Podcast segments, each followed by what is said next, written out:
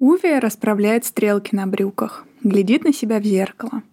Может, стоило все-таки нацепить галстук? Ей нравилось, когда он надевал галстук. Сразу становился самым элегантным мужчиной на свете, в ее глазах. Как-то она посмотрит на него теперь. Может, ей станет неловко за него, когда он явится на тот свет, безработный, в закопченном костюме. Не назовет ли она его балбесом? За то, что не удержался на приличной работе, вышел в тираж со своими допотопными знаниями, дал себя обойти каким-то вычислительным машинам. Станет ли Соня по-прежнему смотреть на него как на свою надежу и опору, как на мужчину положительного и ответственного? Который даже бойлер сможет починить, если что. А мы тем временем напоминаем вам, что мы, одна насмотренная кинозрительница и одна начитанная книголюбительница, разбираемся в преимуществах книг над фильмами и фильмов над книгами. А проще говоря, обсуждаем экранизации и их первоисточники. Меня зовут Аня Задонского, и я смотрю кино. Меня зовут Ира Торова, и я читаю книги. Всем привет! Сегодня мы обсудим роман шведского писателя Фредерика Бакмана «Вторая жизнь Уве» 2012 года и его экранизацию 2015 года от Ханнеса Хольма. 59-летний Ува после смерти жены и увольнения с любимой работы хочет совершить Роскомнадзор. Однако что-то ему вечно мешает. То веревка плохая попалась, то вечно отвлекает кто-то, а тут как умирать, когда дела не доделаны. В процессе помощи соседям Ува, сам того не замечая, находит новый смысл жизни. Мне по сюжету здесь нечего добавить. Насколько понимаю, сюжетная история почти идентична, разве что фильм подрезал некоторые не столь существенные сюжетные моменты и линии. Но, в принципе, это и хорошо. Разберемся в этом позднее. Хорошо. Как я уже говорила, эту книгу написал швед Фредерик Бакман. Он работал когда-то водителем грузовика, еще был колумнистом нескольких изданий, но с 2007 года он полностью ушел на фриланс и как раз ту пору нашел себя в блогинге. С набираемой популярностью нужно было что-то делать, посты на Фейсбуке людям заходили, так что Бакман, к тому времени уже и так писавший о придуманном персонаже Уве, решил все-таки написать о нем прям вот книгу. Но выпускать опус никто не хотел, но упорный Бакман не сдавался и превозмогал, и пока он получал отказы и невежливое молчание от издателей, он накатал еще одну книгу под названием «Вещи, которые моему сыну следует знать о мире», которую у нас создали только в 2019 году почему-то. В Швеции же обе книги сдали одновременно, по примерным подсчетам и по достаточно растиражированному такому рекламному факту, роман Буви купил каждый четвертый житель Швеции. Настолько вот он был популярен. И, кстати, за забавно, что родился персонаж очень странно, примерно как Джокер, наверное, у Нолана, потому что Бакман в разных интервью и журналисты в разных статьях рассказывают совершенно разные истории о том, как Уви был придуман и откуда вообще Бакман вдохновился этим персонажем. Но самое интересное, на мой взгляд, это то, что многие черты пришли от самого Бакмана. Я даже не знаю, как его характеризовать. Мне кажется, он человек не самый приятный, судя по этому факту, и особенно часто о нем так отзывается и сравнивает с Уви его жена как он сам говорит. Ну, то есть его жена на Соню не очень похожа. С кого же тогда он ее писал? Хороший вопросики, вопрос, вопросики. Хороший вопрос, да. Помимо тех двух книг, о которых я уже упомянула, он еще написал такие книги, как «Бабушка велела и передать, что просит прощения», «Здесь была Брит Мари», «Медвежий угол», «Тревожные люди». И все эти названия у нас на слуху, тем более, что многие, даже, наверное, больше половины из них экранизированы. Вот настолько Бакман популярен. Но получается, он примерно как Роулинг. То есть его все сначала а, отклоняли, все ему отказывали, а он все-таки упорно каким-то образом добился публикации и теперь стал супер популярным. Это очень большой комплимент Бакману, сравнение с Роулинг. Ну, да. Да. Ну, извините, просто английский чуть более популярный, чем шведский. Ну, тоже верно, да. Вообще, мне кажется, что надо как-нибудь с тобой сделать выпуск по «Здесь была Брит Мари», потому что я слышала про этот фильм довольно часто, он постоянно в каких-то подборках вылезает, а я... У меня есть, на самом деле, ощущение, что это вот такой же фильм, как Увы, который, знаешь, вот люди любят порекомендовать, но это обычно не насмотренные люди, которые просто любят такие случайно фильмы, попавшиеся, порекомендовать. Я даже, по-моему, запихивала здесь была Брит Марии в нашу с тобой копилочку идей когда-то давно. У нас там такая бездонная копилка, блин, пятое измерение, там, как у Гермиона в сумочке. Да, просто здесь была Брит Мария, это была моя первая книга Бакмана, которую я прочитала. Она была окей, поэтому, да, возможно, когда-нибудь мы по ней сделаем выпуск. Ханнес Хольм родился в ноябре 62 года в Линдиго, который находится рядом со Стокгольмом. Начинал он как актер, снялся в нескольких шведских сериалах, а в 87 году создал детский сериал «Братья Олсен».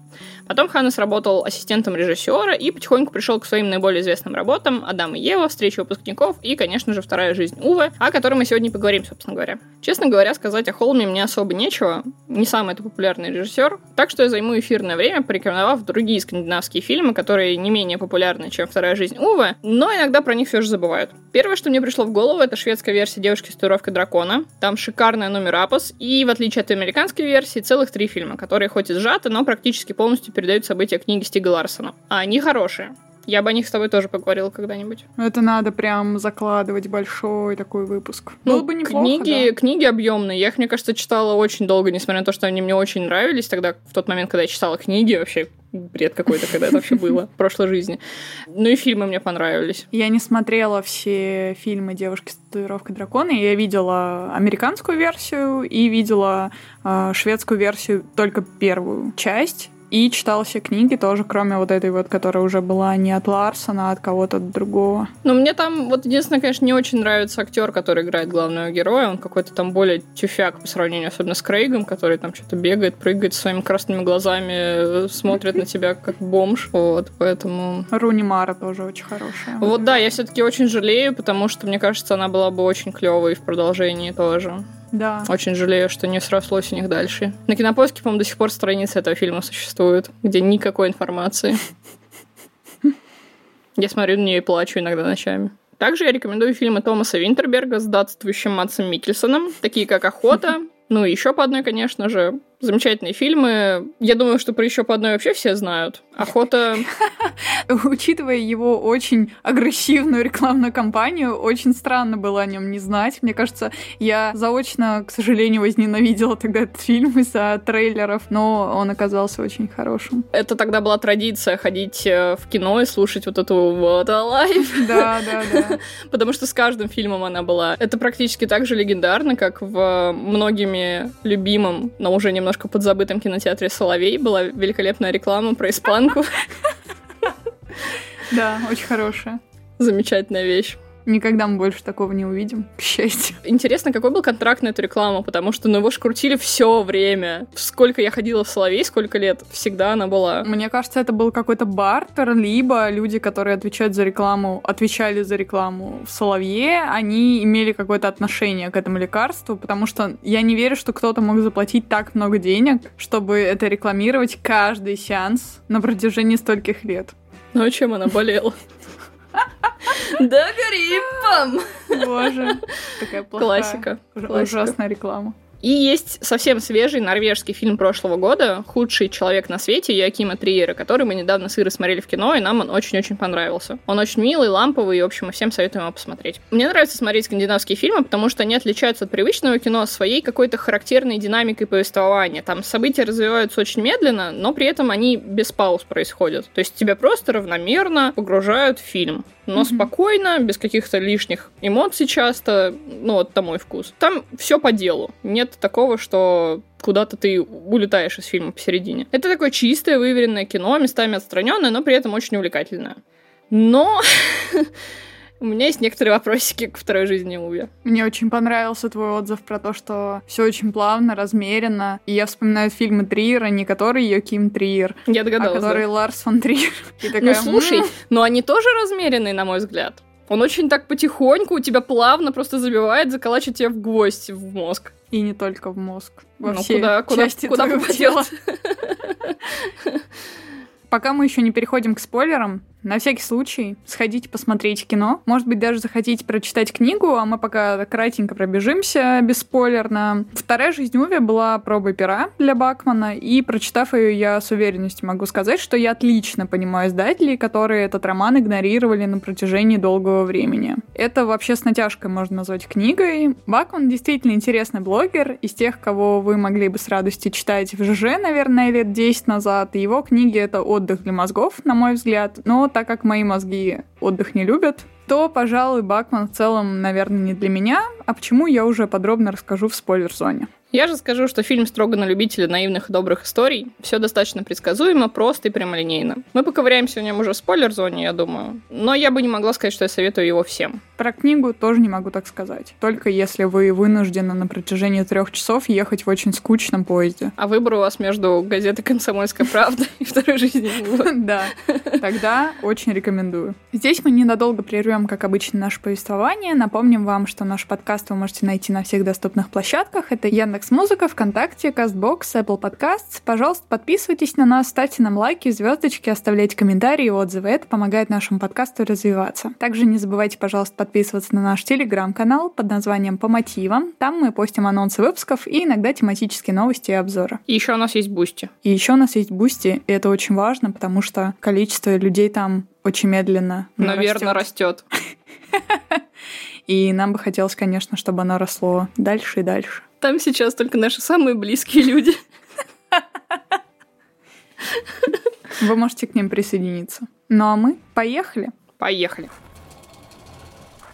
Вторая жизнь Уве — это такой классический, в плохом, наверное, смысле этого слова, жизнеутверждающий фильм с сугубо гуманистическим посылом, рассказанный через конфликт, где главный герой самостоятельно изолирует себя от общества и себя ему противопоставляет, но, конечно же, существовать без него тоже не может. Такой абсолютно обычный фильм. Так, ты начала так по-доброму к этому фильму и к этой истории, что я должна сказать, что сегодня будет очень желчный выпуск с моей стороны. Но я буду чуть сдабривать твою желчь, гасить ее, да. У меня было на протяжении прочтения просто вот такая эмоция, типа, ребята, давайте поможем Ире найти хоть крупицу интересности в этой книге. У нас есть здесь история об угрюмом, очень неприятном пенсионере, и даже в синопсисе уже написано, что на самом деле он, конечно же, не такой, как кажется на первый взгляд, и мы можем потратить примерно 5 секунд, собрать у себя в голове все сюжеты, которые нам дал мировой кинематограф и мировая литература, и вообще культура, и можем предположить, что нам будет сообщать Фредерик Бакман на основе вот этой истории. Конечно же, с первых страниц можно сказать, что в жизни Уве будет абсолютно идеальная во всех смыслах, прекрасная душой и телом женщина. Конечно же, у него, наверное, будут какие-то потери, может быть, ребенок или жена, может быть, и то, и другое. Конечно же, его будут окружать очень злые, очень непонятные ему люди, он будет замыкаться в себе, он станет вот таким, как он стал. И, конечно же, под конец книги вы должны так проникнуться Уве и выяснить, что он, правда, не такой плохой, вообще в душе он абсолютно солнышко. И того главное слово, которое таким вот прям неоновой надписью, наверное, светилось у меня над головой всю дорогу, это предсказуемость. Это вроде бы не так уж плохо в целом, да, самую предсказуемую историю можно подать красиво и с выдумкой, и с талантом, и это абсолютно не наш случай. У меня сейчас такая ассоциация. Ассоциация? У меня сейчас такая ассоциация возникла. Этот фильм, это, знаешь, вот какая-то такая быстро растворимая пюрешка. Когда ты примерно знаешь, что ты получишь от нее, то есть ты вот прям вот знаешь, что получишь не самое хорошее качество пюре в своей жизни, но ты покушаешь, тебе будет тепло и спокойно. Вот у меня не вот такое впечатление при слове, что быстрорастворимое пюре я не люблю. Это важно для понимания моей метафоры.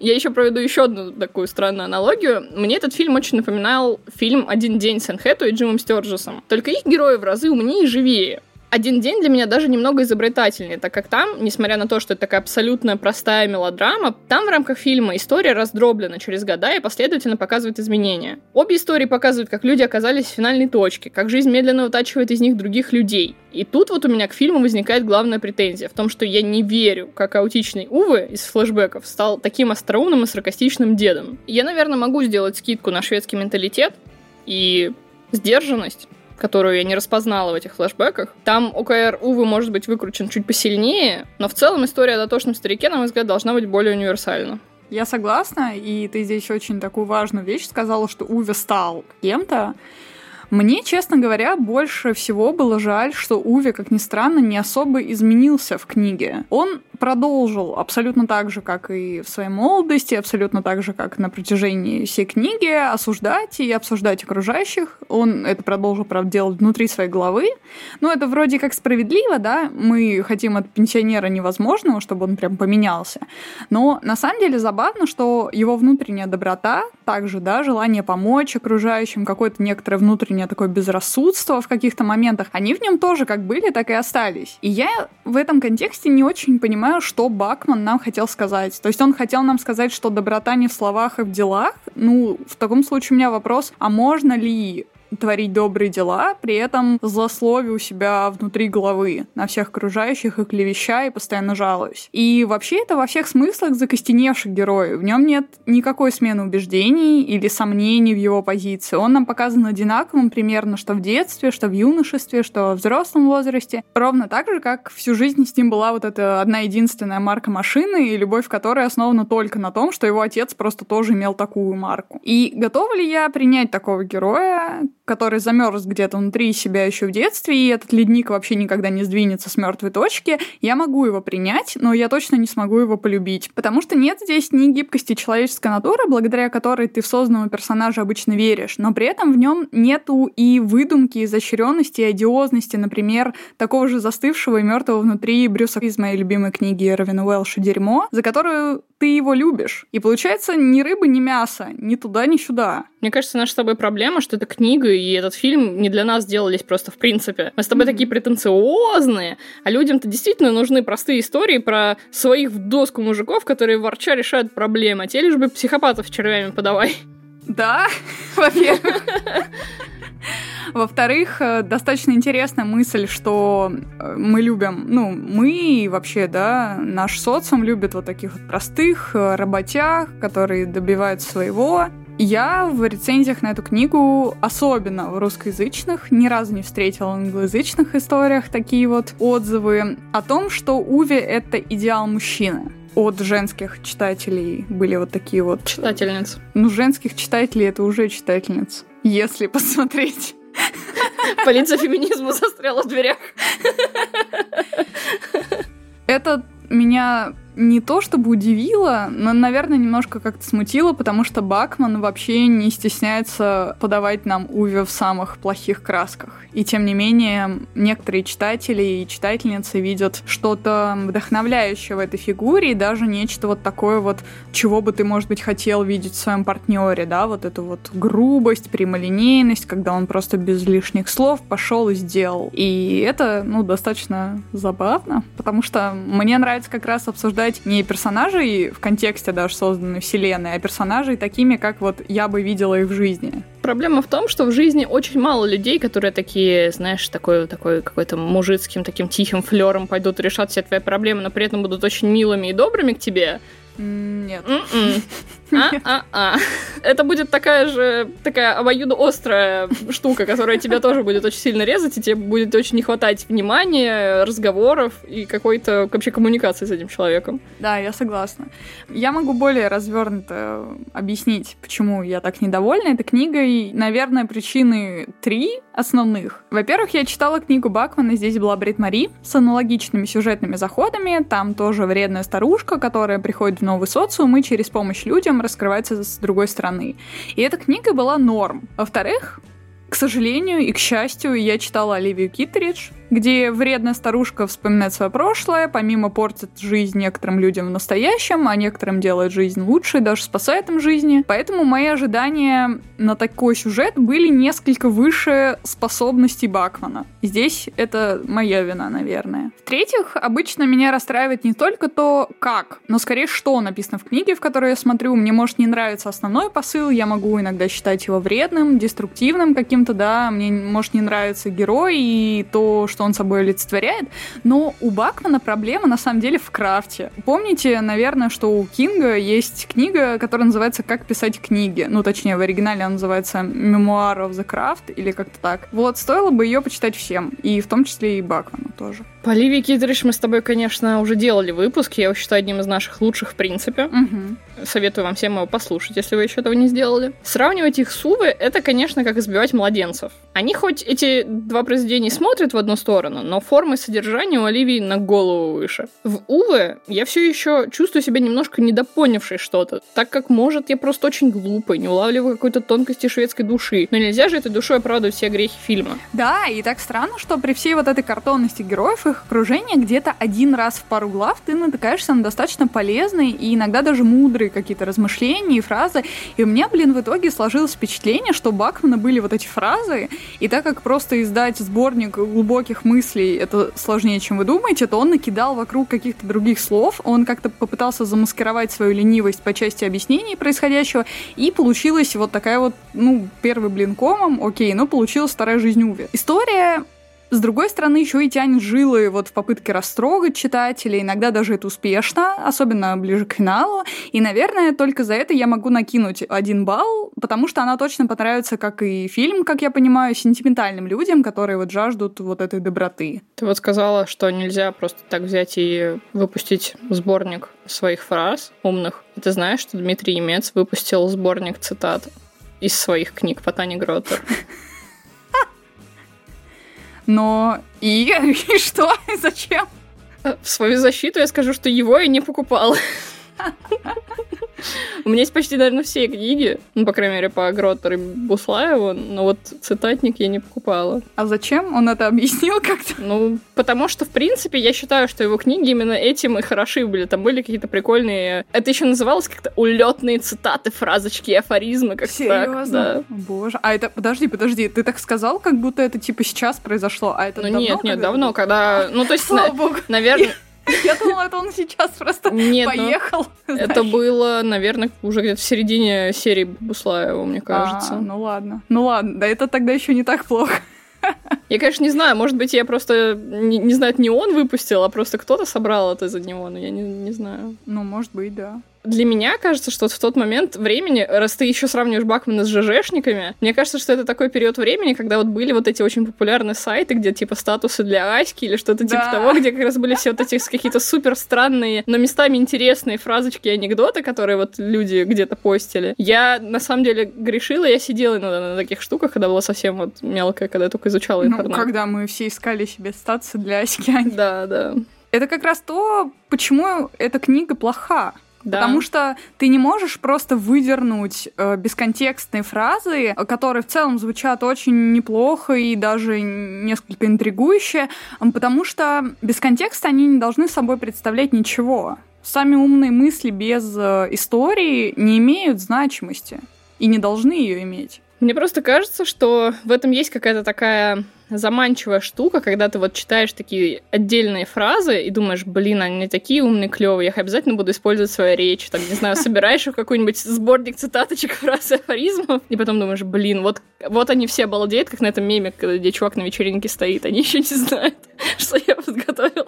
Они еще не знают, что я прочитал бойцовский клуб два дня назад, и теперь буду Да. жить, распечатываю себя на стенах, развешивая все клевые цитаты оттуда. Это, кстати, то, за что я очень не любила в подростковом возрасте Паланика, потому что у него очень схожий стиль, особенно в русском переводе. Прям вот такое ощущение, что тоже у него было где-то два стендап-монолога на злободневную тему, и он такой, блин, ну вот и что с ними делать? Ну, попробуй написать книгу и как бы их туда как-то попробую впихнуть. В итоге я поменял свое мнение по поводу Паланика с годами, но вот эта цитатность, она никуда из его работ не делась на самом деле. Но я это все скорее к тому, что, смотри, ну какая большая популярность у всех этих пабликов с мыслями Джокера Да. и Стэтхэма. Это же, это хоть уже и мем сама по себе эта вещь, но там же действительно много людей сидит. Я думаю, до сих пор сидят. Мгм. Да, конечно. Сейчас это только скорее э, либо паблики всякие саморазвития, да, либо там паблик миллионера, там вот какие-то такие. Но, но популярность-то у них есть. Да. Увы, идет куда-то туда же, в ту же сторону. Он не так, не так ужасен,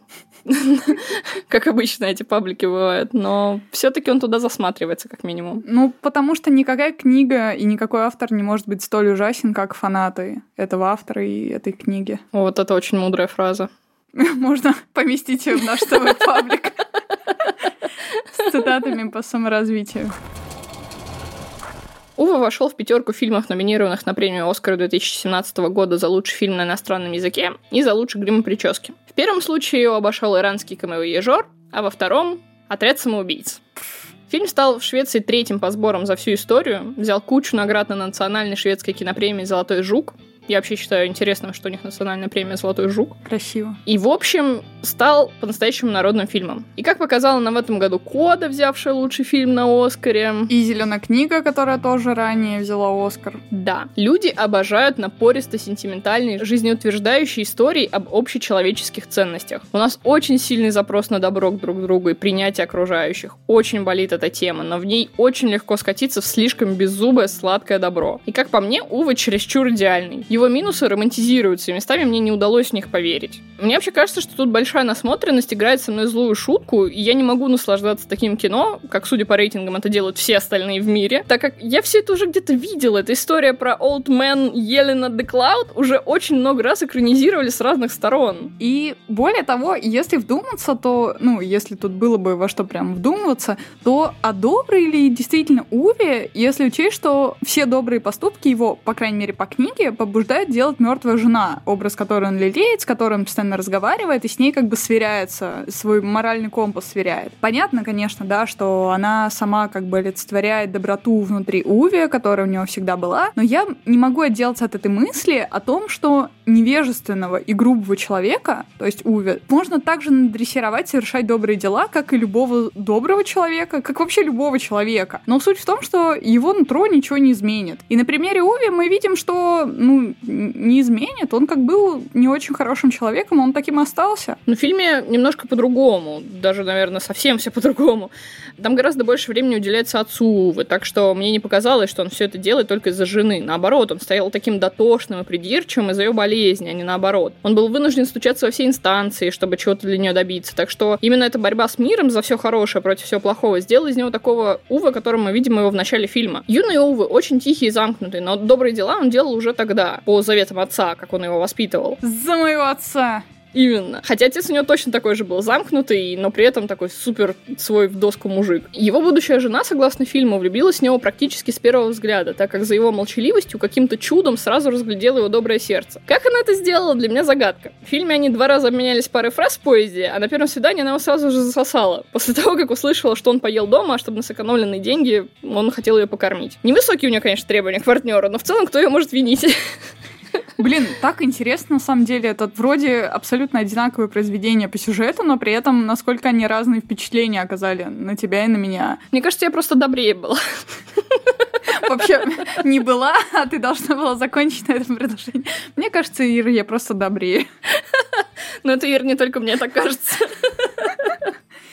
На самом деле, мне, наоборот, книга как будто показала, что жена даже изначально полюбила Уве скорее вопреки, потому что он был достаточно несносным, достаточно суровым всегда. Казалось бы, Уве все таки двухмерный герой. Как бы я тут его не осуждала и не обсуждала, он не то, что прям очень объемный, но вот как тогда так выходит, что некоторые грани его мира совсем прям одномерные здесь? То есть возьмем, например, его ненависть к белым воротничкам, да, и всяким муниципалитетам. Им не придали даже одного процента интересности. И они существуют по факту как картон, который Уве просто в конце грозно откинет ногой со своего пути и как бы победит. Даже здесь Бакман настолько ленится, что когда вот тот э, классный эпизод, когда Уве журналистку устраивает диверсию местному чиновнику, который хочет отнять его друга, Руни, у которого деменция, у жены, то их диалог выглядит буквально так. Это вот прям пересказ по буквенной. Приходит чиновник и говорит, здравствуйте, я злой и очень плохой чиновник, и я ненавижу вас всех и не считаю вас за людей. И Уви ему говорит, здравствуйте, я Уви, и я очень не хочу, чтобы вы забирали моего друга в дом престарелых. И тут вскакивает журналистка такая, я местная журналистка, и мы накопали на вас очень злого и страшного чиновника, очень много злой информации. Здесь она ему передает стопку рандомных бумаг, может быть, даже просто пустую пачку бумаги. И она такая, идите к черту, иначе мы все сольем полиции и чиновник на этом убегает. Что это было?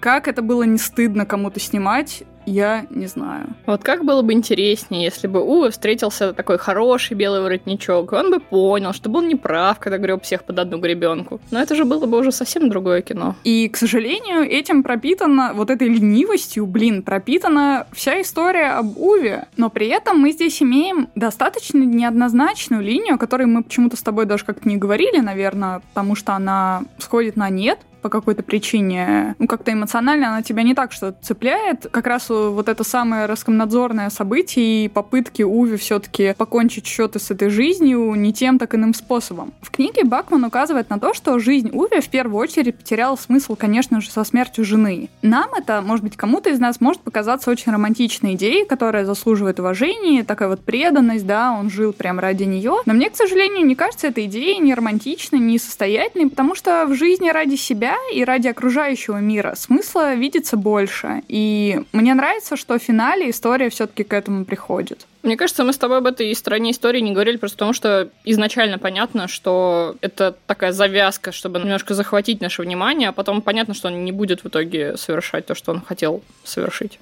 Роскомнадзорная.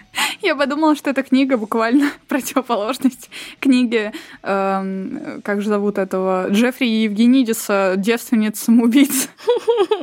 Там тоже каждая девочка покончила с собой разными способами, но только это все таки произошло, и это произошло, наоборот, как э, жуткая кульминация всей этой истории, которую ты как раз, наоборот, не ожидаешь, потому что ты-то на подъеме об этой всей подростковой истории думаешь, да ладно, сейчас они передумают, жизнь да так хороша. И нет. Ну да, увы, абсолютно наоборот. Я могу посоветовать этот фильм тем, кто имеет запрос на мягкое, доброе кино и готов не задавать при просмотре лишних вопросов. Вы тут, может, и своего дедушку узнаете, и поплачете даже, наблюдая за историей любви бедного Увы, но тем, кто уже увидел достаточно таких фильмов, может стать скучно. Злодеи здесь подчеркнуто злые, абсолютно Ира правильно описала, как там все происходило. Добро тут со всех сторон доброе, а масло здесь масляное. Здесь место для рекламной интеграции масла Валио, но, наверное, это теперь у нас запрещено санкциями. Местами для комического эффекта это работает, как, например, в отличной сцене про историю дружбы У и его соседа Руна.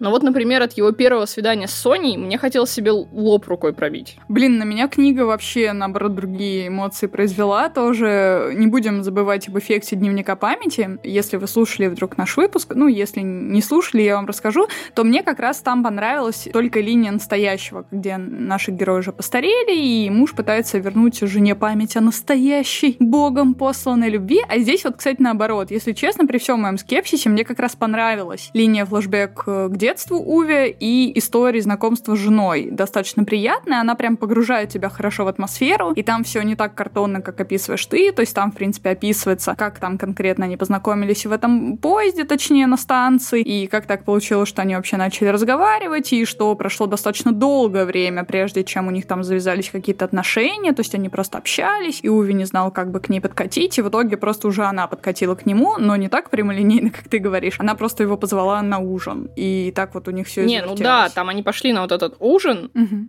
Он ей рассказал про то, что он поел дома, чтобы на сэкономленные деньги ее покормить. Он этого очень застеснялся, решил уходить, а, и когда он вскочил, она тоже вскочила, его засосал. И все. Ну, в целом, не так уж плохо звучит. Ну, это, конечно, надо все смотреть. Ну, вот мне это показалось слишком быстро как-то все так щелк, щелк, щелк, все. При этом, наоборот, когда вот нам последующие моменты их жизни описываются, где, например, она ему помогает школу закончить, он там ей тоже чем-то помогает. Ну, вот это как-то мне более понравилось, несмотря на то, что это тоже такие, типа, хлоп, он закончил там свои какие-то курсы курсы хлоп, там у них еще что-то случилось. Почему-то в этом фрагменте меня не смутило то, что это все быстро и как будто так слишком волшебно. Знаешь, в чем прикол? В том, что это опять же тема, которой мы уже касались в дневнике памяти. Суть в том, что здесь неравнозначные герои. Ты не понимаешь, почему конкретно она бы могла выбрать его в целом. Да. И да. поэтому ты не веришь в эту пару, потому что она тебе подается как абсолютное божество, просто вообще сошедшая на землю, лучшая женщина всех времен и народов, и красивая, и молодец, и веселая школа и преподает, и даже после того, как произошла авария, она не сдалась, и как бы осталась такой же клевой, и детей там она, блин, которые не умеют читать, читала с ними Шекспира,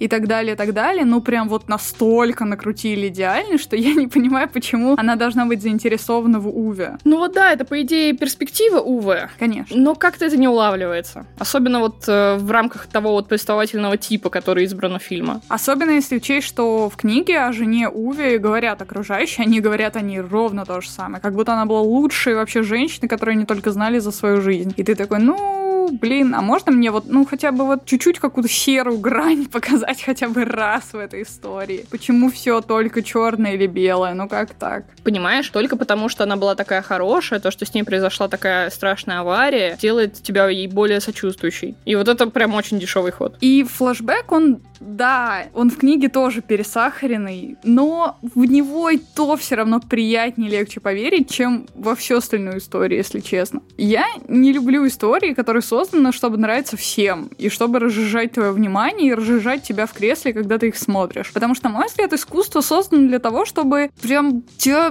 за шкирку схватить и заставить как-то переосмысливать все, заставлять выражать свое удовольствие или неудовольствие. А историю Уви я здесь не могу назвать искусством, потому что и идея не оригинальна, и сверх идеи вообще ничего не налипло, чтобы как-то пощекотать твои нервишки там или какие-то рецепторы удовольствия. Я в сотый раз вам напомню здесь о существовании книги Оливия Китридж, которую написала замечательная писательница Элизабет Страут, потому что эта книга на схожую тематику, она также о смерти супруга, она такой же ворчливой и несносной главной героине, но так как эта история написана очень талантливым человеком, то там все наоборот сводится к нюансам и к полутонам в отношениях между героями. И я не могла удержаться ни от смеха, ни от слез, когда читала. А Уви — это книга на газетной бумаге, я не шучу, она выпускается на газетной бумаге для чтения в отпуске или в лучшем случае в туалете. Ну это ты, конечно, очень категорично все говоришь. Перебор для меня, на мой вкус. Успех таких фильмов, как Ува или Кода, как раз говорит о том, что спрос на такие истории есть. Так что мы не можем так лихо отказывать им в праве считаться искусством. Но вот выделить их для себя в отдельную категорию по возможности избегать мы все же можем. Однако мой опыт подсказывает, что среди таких простых мелодрам тоже бывают трогающие за живое картины. Хочется открывать себя по возможности всему, стараться получить удовольствие от большего количества фильмов, даже если для этого придется занизить свои ожидания и засунуть свой вопрос себе в задницу. У каждого найдется такой guilty pleasure или comfort фильм, который по всем параметрам на кино шедевр не тянет. Почему-то история Увы не воспламенила мою жопу так сильно, как дневник памяти, хотя это вообще одно и то же, по идее. Ну, я просто осталась равнодушной, меня никак-то не пробило. Но я почему-то здесь могу понять, почему такой фильм людям может нравиться. А вот с дневником памяти я не могу такого себе представить.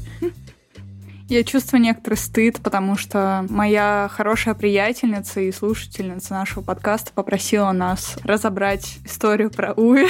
Оля, прости. Прости. И я не хотела тебя расстраивать. В следующий раз мы займемся американской классикой. Это будет непросто, потому что мы будем разбирать роман «Повелителя мух». И все возможные его экранизации. Там прям с 60-х до нашего времени. Ну да, там даже будут некоторые title ы, которые нельзя так просто назвать экранизацией. Скорее, сочинение на тему. Анне предстоит большая аналитическая работа. Аналитическая, простите. Какая тонкая грань. Но на Boosty мы сейчас будем рассказывать про мягкие и добрые фильмы, которые для нас при этом работают, в отличие от фильма про Уве. Да, и про книги не будем забывать. Ой, ну кому они нужны? Я никак не могу понять. Напомню вам напоследок, что наш подкаст вы можете найти на всех доступных площадках. Яндекс Музыка, ВКонтакте, Кастбокс, Apple Podcasts. Пожалуйста, подписывайтесь и ставьте лайки и звездочки, оставляйте комментарии и отзывы. Это правда помогает нашему подкасту развиваться. Также не забывайте подписываться на наш телеграм-канал по мотивам и, конечно же, поддерживайте нас на Бусте. Спасибо вам огромное за прослушивание. Извините, если мы вас обидели. Да нам не впервой. Ну да. У нас уже, получается, по моим подсчетам, это наш третий хейт-выпуск. После дневник памяти и теперь вторая жизнь Уве. Простите, мы очень не любим добрые истории. Всем пока. Всем пока, спасибо.